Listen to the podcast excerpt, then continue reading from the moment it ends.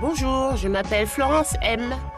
Je suis salariée depuis plus de 20 ans, maman de jumeaux et late bloomer.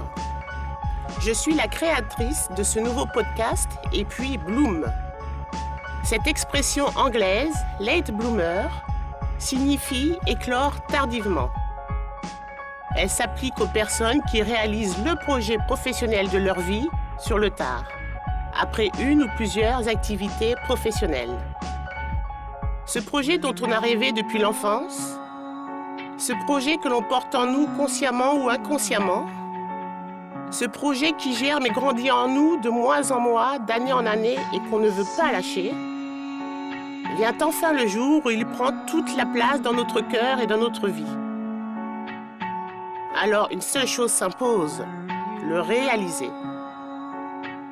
Je lance donc mon podcast Et puis Bloom pour donner la parole aux personnes qui ont un autre timing que les autres, qui ne renoncent pas et continuent à chercher, qui se sont finalement réalisées professionnellement ou sont en passe de le faire. Je vous souhaite bonne écoute.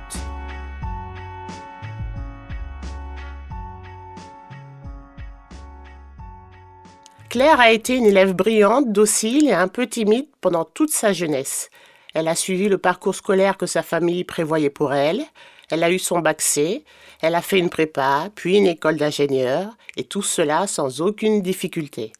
Claire est donc devenue ingénieure. Mais sa tête bien faite était ailleurs. Elle a travaillé pour deux grands groupes, mais le cœur n'y était pas.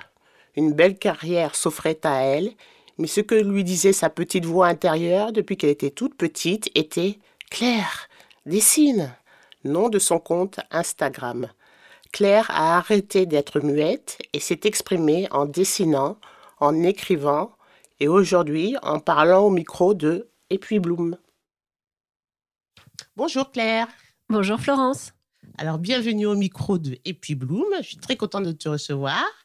Euh, est-ce que tu pourrais, s'il te plaît, décliner ton état civil brièvement? Donc Claire Perret, euh, j'ai 45 ans. Euh, mariée, deux enfants, un chien. Voilà, je crois qu'on a tout dit. Et alors, ton parcours euh, euh, d'un point de vue job, qu'est-ce que tu as fait comme travail précédemment? Alors, en fait, je, suis diplômée, j'ai un diplôme d'ingénieur, ingénieur en télécom, et j'ai travaillé pendant une grande partie de ma vie en tant qu'ingénieur. D'abord dans le domaine de la recherche en empreinte digitale, puis ensuite euh, de la, gestion de configuration, puis de l'assurance qualité, euh, avant de finir euh, dans la formation, donc toujours lié à l'assurance qualité. Et ensuite, et, bah, et puis Bloom, hein. J'avais euh, envie d'autre chose, eu l'opportunité de faire de faire autre chose, et donc euh, donc voilà. Donc maintenant, j'écris, je dessine, et je ne suis plus du tout ingénieure. Euh, en tout cas, voilà, pas tous les jours. Eh bien, dis donc, quel, quel changement de vie. Alors, on s'est vu déjà auparavant. Tout à fait. Que j'apprenne à te connaître un petit peu. Et ce, que ce dont je me rappelle, c'est que tu étais une jeune fille quand tu étais jeune, tu étais une jeune fille euh, assez brillante, très docile, euh, assez timide. Vas-y, raconte-moi cette période de, de la, la, période scolaire. Eh ben moi, j'ai aimé l'école, beaucoup, beaucoup. Euh, je viens d'une famille aussi d'instituteurs, euh, de, professeurs, etc. Et moi, l'école, c'était un lieu euh, très agréable. En plus, bah, je faisais ce qu'on me disait, j'avais de bonnes notes et voilà, donc je le faisais avec plaisir. au collège, au lycée, j'ai continué. Bon, ça c'est un peu compliqué parce qu'il fallait quand même plus travailler, mais je continuais à, à faire ce qu'on me demandait à cette époque, je pense que l'idée d'épanouissement des enfants ou de, chercher euh, un métier, ce qui allait plaire, était pas dans l'ordre du jour. En tout cas, dans ma famille, non. Mes parents, pour eux, c'était très important qu'on fasse des études et qu'on fasse des études qui nous permettent euh, d'avoir un métier, euh, d'être indépendante, de gagner de la vie et de trouver du travail. Et donc, euh, eh ben, j'étais suffisamment bonne en maths et en physique pour suivre cette voie-là. Euh, dans un établissement scolaire où c'était de toute façon un petit peu le seul choix proposé. Euh, donc, eh ben, j'ai suivi le mouvement et, et c'est comme ça que je suis devenue ingénieure. Ok, alors est-ce qu'il n'y avait pas quand même une petite impression de décalage? Est-ce que tu te sentais vraiment à ta place? Comment, raconte ça un peu je, pense que j'ai toujours été assez euh, rêveuse et à, adorer lire. Hein. Mon enfance, c'était des heures et des heures et des heures plongées dans les livres. Euh, donc j'étais une grande lectrice et je passais euh, des jours entiers, des week-ends entiers, des vacances entières à lire et cette euh, ces lectures me fascinaient. Je trouvais que c'était euh, extraordinaire de pouvoir créer des aventures, des mondes comme ça, et de pouvoir euh, vivre des milliers de vies sans bouger de mon lit ou de mon fauteuil. Et bah à l'école, je faisais ce qu'on me disait, mais bon, il y avait toujours une partie de moi qui disait non mais vous êtes sympa les gars, mais la vraie vie est ailleurs. Bon, la vraie vie, elle était quand même très, très virtuelle, puisque pour moi, la vraie vie, c'était d'aller rêver et de s'envoler avec tous mes personnages de livres, et, voilà. Mais c'est vrai que euh, je me reconnaissais pas forcément, et surtout plus tard, en fait, euh, quand j'ai commencé les études supérieures, avec euh, bah, mes, mes, collègues qui, eux, aimaient la science, aimaient comprendre, et moi, je m'en fichais. Honnêtement, ça m'intéressait pas des masses. Donc, effectivement, il y a toujours eu ce petit, euh, ce petit décalage. Je pense une histoire aussi personnelle, en fait, parce que mon père euh, écrivait, nous écrivait des petites histoires, écrivait des poèmes quand il était étudiant, et euh, ça me fascinait. J'avais un oncle aussi qui écrivait des tas des, des, des petites bêtises, des petites histoires, mais tellement drôles. Euh, mon grand-père s'était mis à écrire aussi ses euh, mémoires. Hein. Donc lui, une fois à la retraite, très âgé et tout. Mais voilà, je trouvais fascinant ce que euh, faisaient ces hommes de ma famille que j'admirais profondément. Et je trouvais ça bien plus intéressant que, que d'étudier de la mécanique des fluides ou une intégrale ou, ou, voilà, quoi que ce soit d'autre. Et alors, est-ce qu'à cette époque, tu disais quand même que tu aimais lire ou écrire ou dessiner? Est-ce que ton entourage savait ce que tu avais au fond de toi? Alors que j'aimais lire, oui, parce que ça, c'était visible. Hein. J'avais, j'avais toujours des livres et on me parlait et non, je lisais. Donc ça, c'était, c'était visible. Par contre, que je voulais euh, écrire, absolument pas. Oh j'avais, euh, je tentais des choses toute seule dans ma chambre. Euh, je commençais, je commençais, je finissais jamais. Mais euh, non, non, non, non, non. Je crois que j'ai jamais, jamais, jamais dit à personne. Donc ça, c'était ton jardin secret. Oui, oui, oui. Peut-être parce que voilà, chez moi, j'avais pas forcément l'impression que je pouvais le dire. J'imagine. En tout cas, non, jamais je l'ai, jamais je l'ai dit. Et il aura fallu attendre bien longtemps pour que je le dise à quelqu'un mon mari et je pense que voilà, il fallait que en face de moi, j'ai quelqu'un qui qui puisse croire en moi pour que j'ose un peu euh, dire euh, ce que je voulais réellement. Mmh. Alors donc tu nous l'as bien expliqué, tu dis que à cette époque-là, quand on devait trouver un travail, on devait trouver un travail qui nous nourrisse. Hein, c'était mmh. la première, voilà, la première euh, obligation entre guillemets, le premier but. donc tu as eu différents jobs, tu as travaillé dans des grands groupes mmh. mondiaux. Alors comment ça se passait? en fait, quand je repense à, à ce que voilà les différents métiers que j'ai pu faire, je me suis vite rendu compte que je m'éloignais euh, le plus possible de tout ce qui était technique. C'est pour ça que je suis partie sur quelque chose au début qui était très euh, technique, algorithmique, programmation autour de, des empreintes digitales et finir en formation.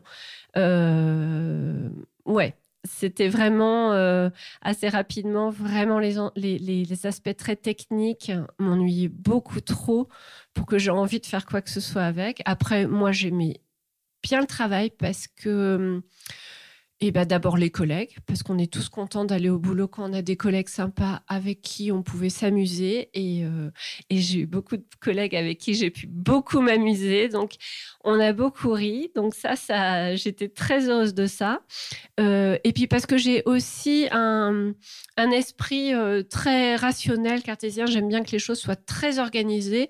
Donc là, mon côté complètement ouais, excessif d'organisation, etc., euh, s'épanouissait, c'est vrai, dans, dans ce côté du travail. Et, euh, et je pense que c'est simplement avec, euh, avec les années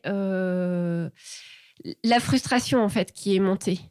Et surtout en fait sur frustration par rapport à quoi? Le côté trop technique par rapport au côté créatif? Le côté ennui. Le côté ennui. Ah. Le côté ennui parce que peut-être que ma vie aurait été totalement différente et j'aurais pas pris ce petit chemin si euh, j'avais continué à passer du bon temps avec des collègues et à faire un boulot qui m'aurait euh, satisfaite. Mais en fait, sur euh, mes, derniers jobs, je m'ennuyais profondément. En particulier le, dernier boulot d'assurance qualité, où là, mon boulot, honnêtement, je le faisais en une demi-heure par jour. Et le reste du temps, eh ben voilà, Ouais, je crois qu'on appelle ça maintenant des bullshit jobs. Ben moi, j'en avais un, un vrai. Donc, il fallait que je sois là parce que sinon, les chefs, ils n'étaient pas contents. Mais par contre, il fallait pas travailler parce que de toute façon, il n'y avait rien à faire. Et ils ne voulaient pas qu'on travaille, en fait, parce qu'il fallait masquer. Il fallait pas changer. Moi, j'étais. J'avais un, travail normalement où c'était pour euh, métamorphoser, pour euh, modifier les, les façons de travailler, pour essayer de les améliorer assez rapidement, on m'a dit non, en fait, non, c'est pas ça, mais par contre, tu nous mets une bonne note quand tu fais des évaluations. Donc là, je pense que la frustration euh, a commencé à monter très, très fortement et à me dire. Euh, qu'est-ce que c'est que cette existence? Moi, je veux bien faire quelque chose que j'aime pas particulièrement, mais il faut quand même que j'en retire quelque chose. Là, je m'ennuie 8 heures par jour pour produire des choses auxquelles je ne crois pas et euh, en plus dans une ambiance qui devenait assez délétère et où je m'amusais nettement moins. Et un an, deux ans, trois ans, au bout d'un moment, on fait euh, non, mais en fait, en fait, là, j'en ai vraiment marre. Alors, je me rappelle que tu m'avais dit que tu avais trouvé plusieurs solutions à pallier à, et à l'ambiance délétère, et au fait que tu te sentais inutile, et peut-être euh, pas que te sentir, tu étais un peu inutile puisque oh, tu travaillais. Voilà. Totalement inutile. raconte-nous quelles étaient tes solutions. Comment ça s'est passé de, pour que tu puisses endosser tout ça Alors, le mieux possible? En fait, je pense que comme d'abord, je, je m'ennuyais beaucoup et que j'étais pas la seule, je me suis mise à beaucoup parler avec des collègues et on réfléchissait un peu, bah voilà, au sens de nos vies. Donc là, peut-être à commencer à davantage à dire, bah moi, c'est pas ce que je veux faire, et commencer à explorer dans ma tête cette piste de, hmm, ouais, mais j'aimerais bien écrire un peu. Donc, euh, de temps en temps, j'écrivais des petits trucs, j'envoyais aux copains pour faire rire. Et, euh, et petit à petit, je pense que cet environnement où D'autres collègues étaient aussi, euh, en fait, euh, certains en, souffrance euh, totale par rapport au travail, ou quand même on se remettait en cause, on disait non, je veux faire autre chose, je veux faire autre chose. Ça devenait pour moi une possibilité de me dire je peux faire autre chose. Donc après, je me suis dit, bon, bah, on va tester. Donc j'y suis allée petit à petit. Donc dans quel ordre j'ai fait ça? J'ai dû commencer par dire oh là là, il me faut un mi-temps. Sous couvert d'enfants. En fait, c'était pas tant pour les enfants que pour dire voilà, je me mets à mi-temps et je commence un peu à écrire euh, pour voir, euh, pour me tester. Donc j'ai fait ça. Euh, j'étais encore un petit peu frustrée parce que finalement, ce découpage de ma semaine faisait que bah, les enfants aussi aidant, euh, j'avais du mal à me plonger, à vraiment me décorréler euh, suffisamment du travail et des enfants pour me plonger dans autre chose.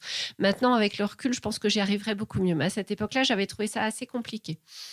Donc, je m'étais dit, en mi-temps, ces petits joueurs, hein, on va tester autre chose. Oui, chef, j'aimerais beaucoup, beaucoup prendre un congé sabbatique. Donc j'ai fait le congé sabbatique aussi. Il y a beaucoup de gens qui rêvent à ça. Hein. écoute, j'en ris parce que c'était quand même un côté très très très jouissif d'aller dans le bureau, d'avoir vérifier tous mes droits, de savoir que j'avais le droit et qu'on ne pouvait pas me le refuser et que voilà et, que là euh, l'entreprise qui me faisait tellement souffrir était obligée de, m'accorder cette liberté. Ah ça c'était bon. Donc euh, j'ai fait cette année sabbatique. Euh, au final, c'est un bilan assez mitigé j'avais pu euh, tester l'écriture euh, à beaucoup plus long terme, commencer à réaliser vraiment la difficulté de se lancer dans autre chose, euh, mais aussi ce que j'avais pas du tout envisagé, c'était le le fait d'avoir quitté finalement un environnement dans lequel j'avais toujours vécu. Donc ça, c'est très difficile. D'un seul coup, bah, tous euh, mes copains, anciens collègues, etc., eux, ils continuaient à partir le matin, rentrer le soir. Euh. et moi, j'étais sur un rythme de vie totalement différent, complètement à côté des autres. Encore un petit décalage alors. Ouais, un trait, un beaucoup plus grand décalage. parce que d'un seul coup, avant il était caché, c'était mmh. juste pour moi tout seul. Et là, il était visible. Oui. Et là, il fallait que je dise aux gens en plus à cette question redoutable Et toi, tu fais quoi? Tu sais, celle qu'on te pose au dîner. Ah, et toi, tu fais quoi? Et là, tu rougis, tu bafouilles et tu dis bah alors moi, en fait, j'ai un rêve, mais je teste, mais je sais pas. Et si ça se trouve, euh, voilà. Donc j'ai trouvé ça en fait très difficile. Donc mon côté quand même ingénieur, euh, voilà, m'a dit on va continuer à tester. Donc j'avais testé le, travail, le mi-temps, le congé sabbatique. Testons toutes les conditions. Peut-être que c'est ce dernier travail qui ne va pas aussi parce qu'il était quand même assez catastrophique. Donc, on va faire autre chose. Et là, pour ma reprise de travail après ce congé sabbatique, j'avais beaucoup plus réfléchi en disant quelles sont les choses vraiment dans lesquelles je crois, qui ont de la valeur pour moi. Et euh, globalement, un des, grands sujets pour moi, c'est l'éducation. Donc, je me suis dit, bah, la formation, on va faire de la formation. Donc, je suis retournée travailler. Formation. Euh, et. Hum, et puis en fait, je pense que voilà, l'expérience était faite. Euh, maintenant, avec le recul, je dirais surtout que peut-être que globalement, ce que j'aurais pu encore essayer dans mes expériences, c'est petite boîte plutôt que grande boîte. Grande boîte, c'était pas trop mon truc. Euh, c'était très compliqué. Là aussi, je trouvais qu'au final, euh, OK, les formations, c'était pour mettre 10 personnes dans une salle et leur filer des Legos en leur disant Vous êtes ingénieurs, les gars, vous êtes les meilleurs. Signez la feuille d'émergement parce que ça nous permet de toucher des sous. Ouais, non. Donc là, et eh ben là, j'ai fait mon grand coup d'éclat. Alors, oui, chef, là, en fait, je vais démissionner. Et là, donc là, la solution finale est arrivée relativement vite. euh... Ou ça a été dur aussi de la prendre cette décision?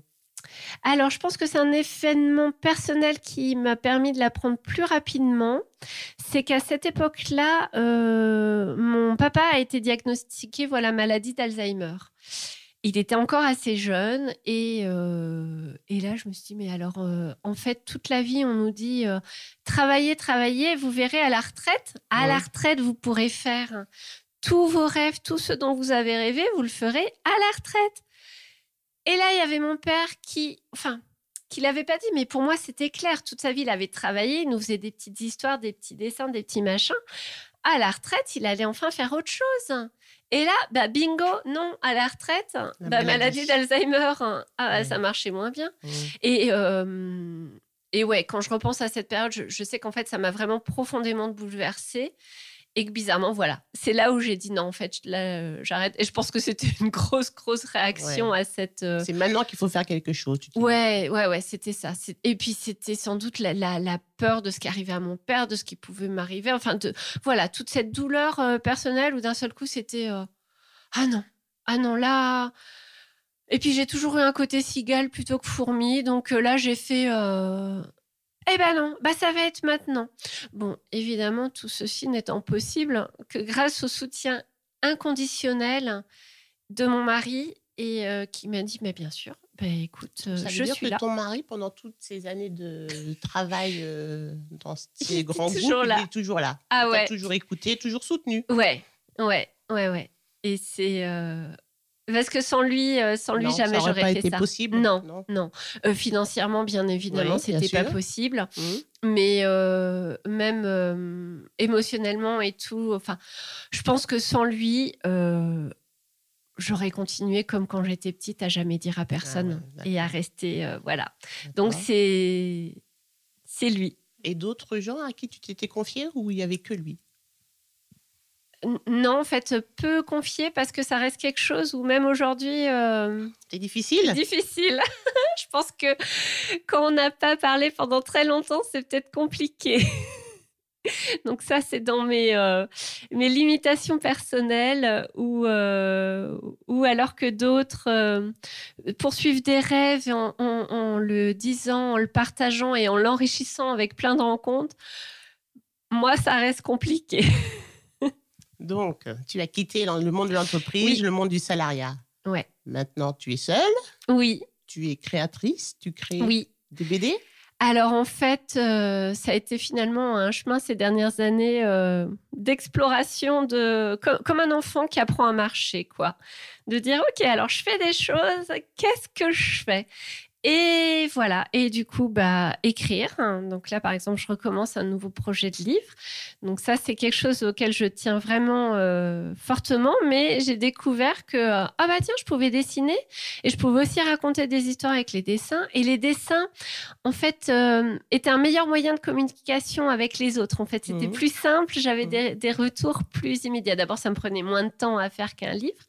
Donc, euh, bah ouais, j'ai commencé à, à, dessiner, à faire euh, une BD, à les mettre sur euh, mon site www j'en oublie un, Là, j'ai fait, euh, j'ai dessiné un sac pour un tote bag, un tote bag pour un studio de yoga.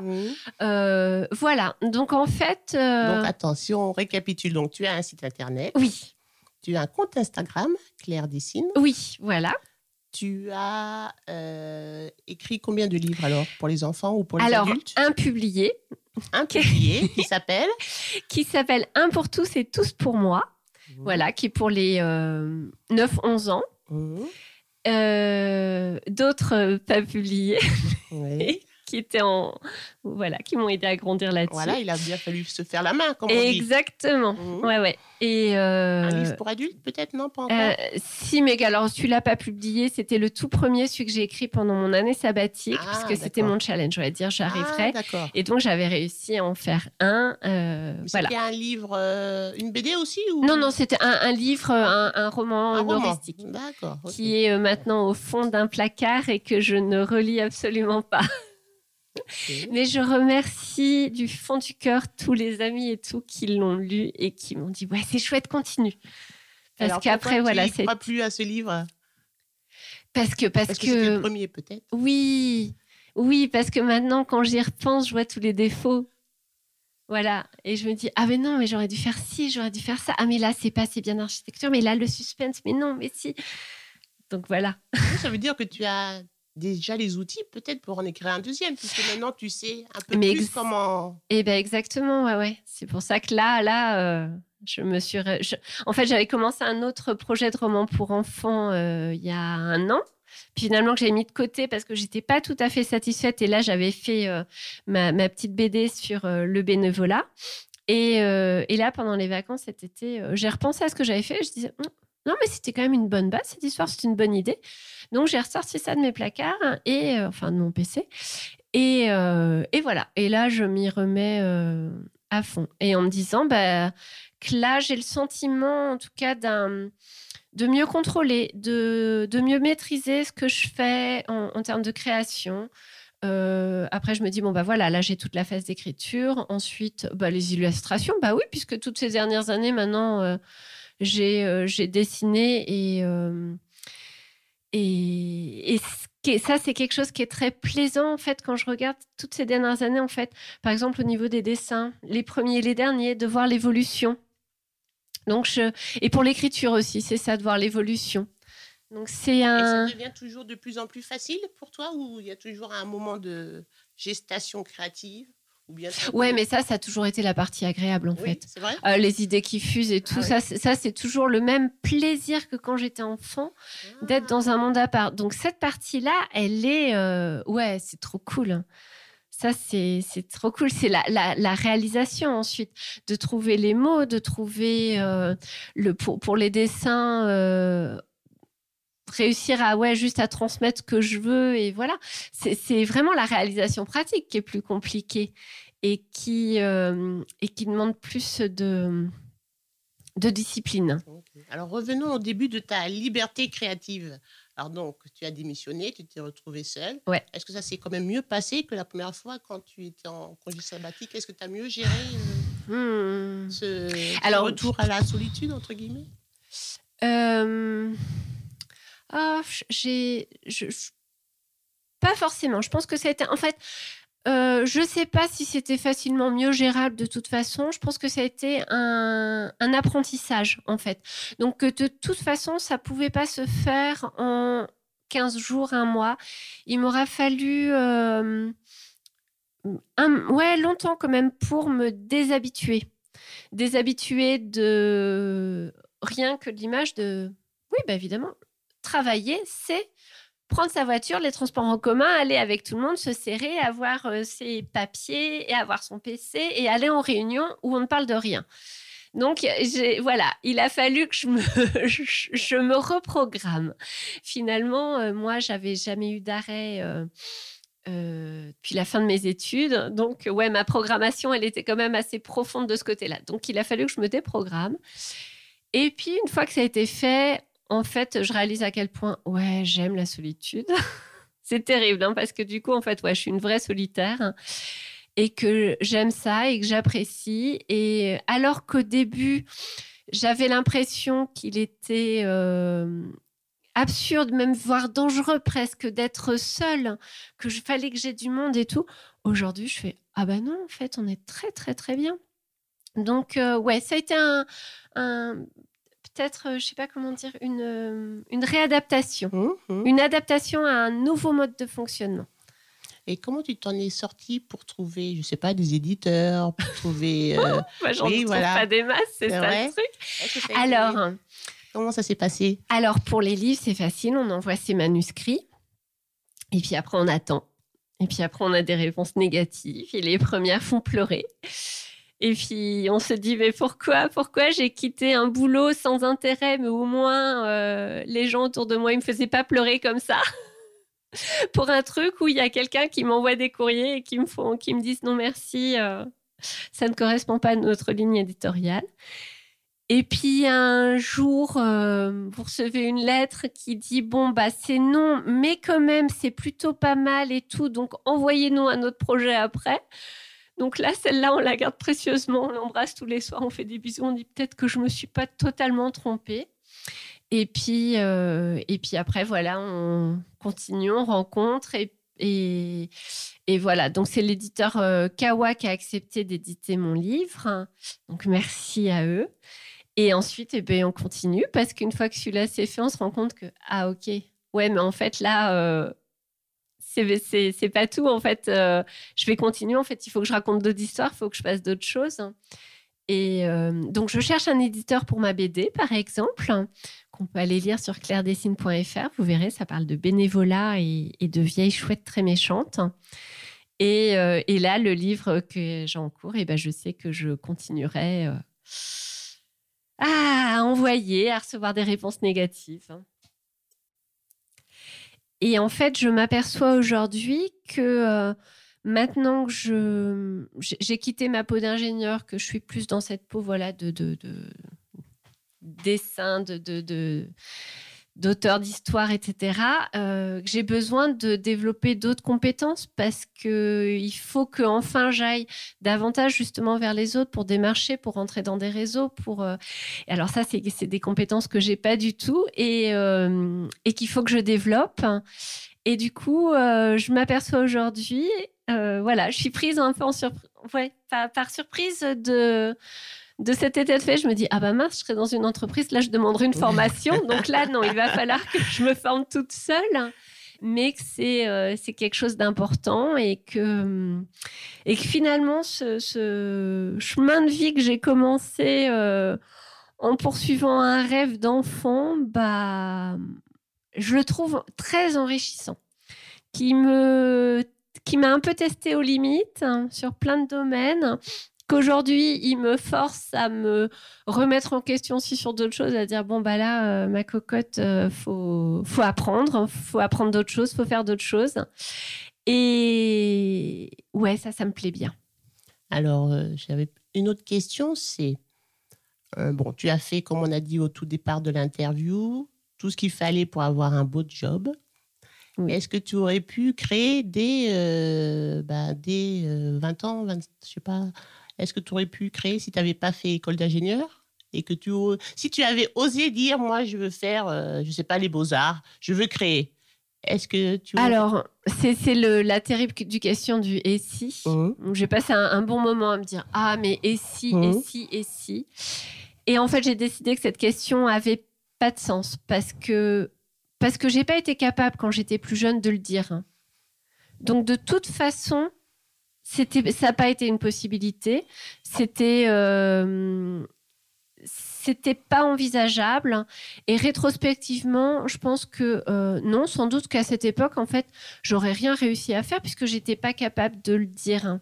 Du coup, euh, de façon voilà plus globale bah, que si je pense à ma vie, bah, ma vie, c'était euh, de faire les études que j'ai faites, de faire les boulots que j'ai faits, de m'ennuyer dans ces boulots, de penser à autre chose, de m'ouvrir à autre chose et d'essayer autre chose et que finalement, il y avait sans doute pas d'autre chemin possible. Et que ce petit chemin-là, bah, j'espère qu'un jour, il m'emmènera à réussir à publier un livre dont je sois vraiment fière et qui, euh, qui fasse passer, euh, qui apporte du plaisir aux lecteurs. En fait, je voudrais tellement euh, redonner à d'autres les plaisirs intenses que j'ai pu vivre, hein, surtout enfant quand je lisais. C'est ça que je voudrais réussir à recréer, apporter à mon tour cette, ce petit moment de magie incroyable hein, qui, moi, m'a émerveillée et qui m'émerveille toujours. J'aime toujours autant lire. Voilà. Donc, si un jour j'arrive à faire ça, là, je me dis, oh punaise, j'aurais réussi ma vie. J'aurais pas de Rolex, j'aurais rien, mais franchement, qu'est-ce que je serais heureuse. Donc, ça veut dire que en fait, tout ce qui t'a, toutes tes expériences heureuses ou malheureuses, euh, tout ce que tu as vécu jusqu'à maintenant, tout ça, ça t'a nourri? Et tu en avais besoin pour devenir la femme que tu es, la créatrice que tu es. Bah oui, oui, oui. Il y, a des tas de gens et, que j'admire profondément qui savent tout jeune s'affirmer et dire et faire. Et ouais, ça, je les admire vraiment beaucoup pour leur courage. J'ai jamais eu ce courage-là. Le mien, il est assez euh, timide. Il avance à tout tout petit pas. Et bah ouais, bah c'est ma vie et elle est très bien comme ça. Donc vraiment aucun regret là-dessus. Et, et je vais continuer. Et puis, euh, et puis voilà. On n'a pas parlé de tes enfants. Quel est le regard de tes enfants par rapport à ta nouvelle vie? Euh, Ah, bah, je pense que ça, fait quand même déjà 5 euh, ans, 6 ans, je crois que j'ai quitté mon boulot. Donc euh, là, moi, ils ont 16 et 13 ans. Du coup, ils étaient encore voilà, en primaire euh, quand, quand j'ai démissionné. je pense qu'ils ne réalisaient pas forcément, ils ne se souviennent pas forcément non plus. Donc quand je leur dis, mais attends, je partais à 7 h du matin, j'entrais à 7 h du soir. Ah bon? Non, ils se rappellent pas. Donc euh, eux, très égoïstement, comme des enfants et c'est parfait, ils disent bon bah c'est génial, maman elle est là pour euh, m'emmener au collège, me récupérer. Euh. donc ça ils aiment. les hum, dessins, je les dessine beaucoup, donc ça les embête énormément. là, ma fille qui a 16 ans, elle râle.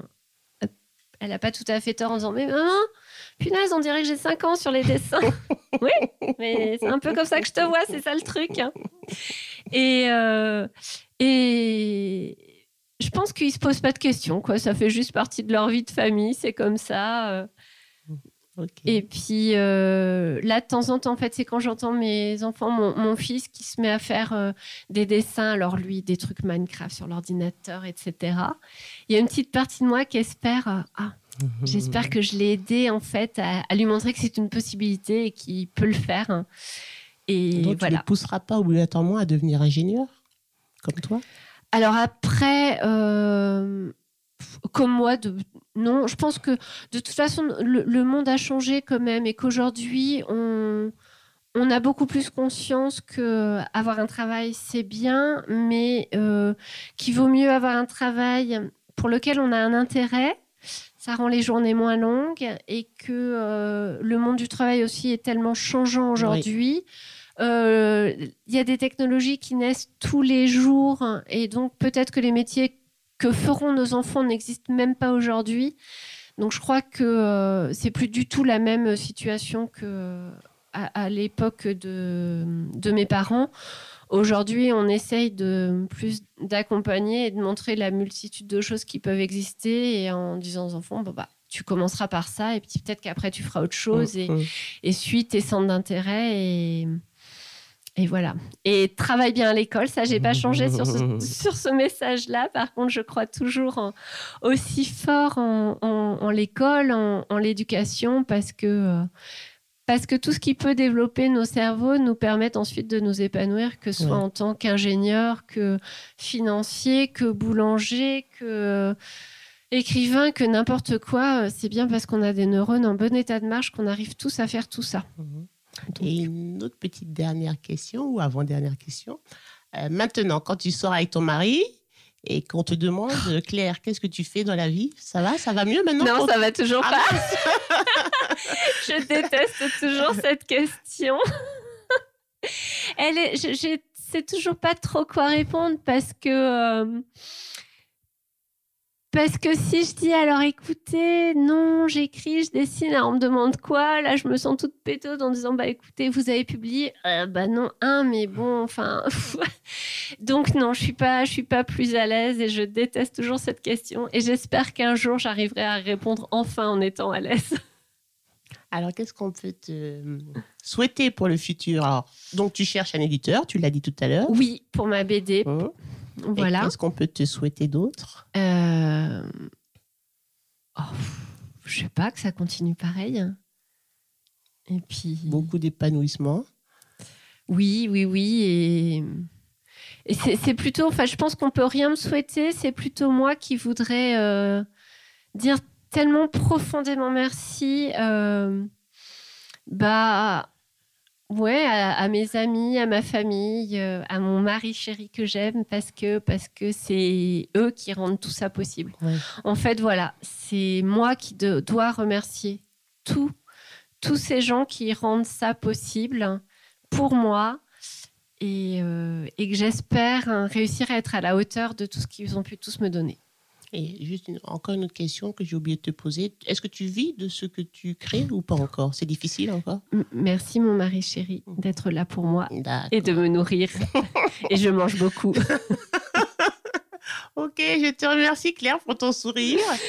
Merci Florence. Pour, bah, pour ta confiance, parce qu'on ne se connaît pas depuis longtemps, et d'être venue parler à mon micro. Et puis Bloom, merci beaucoup. Au revoir. Merci d'avoir écouté ce nouvel épisode de Et puis Bloom. Si ce podcast vous plaît, n'hésitez pas à nous raconter vos expériences dans les commentaires si vous avez un ami ou un proche late bloomer ou si vous-même vous l'êtes.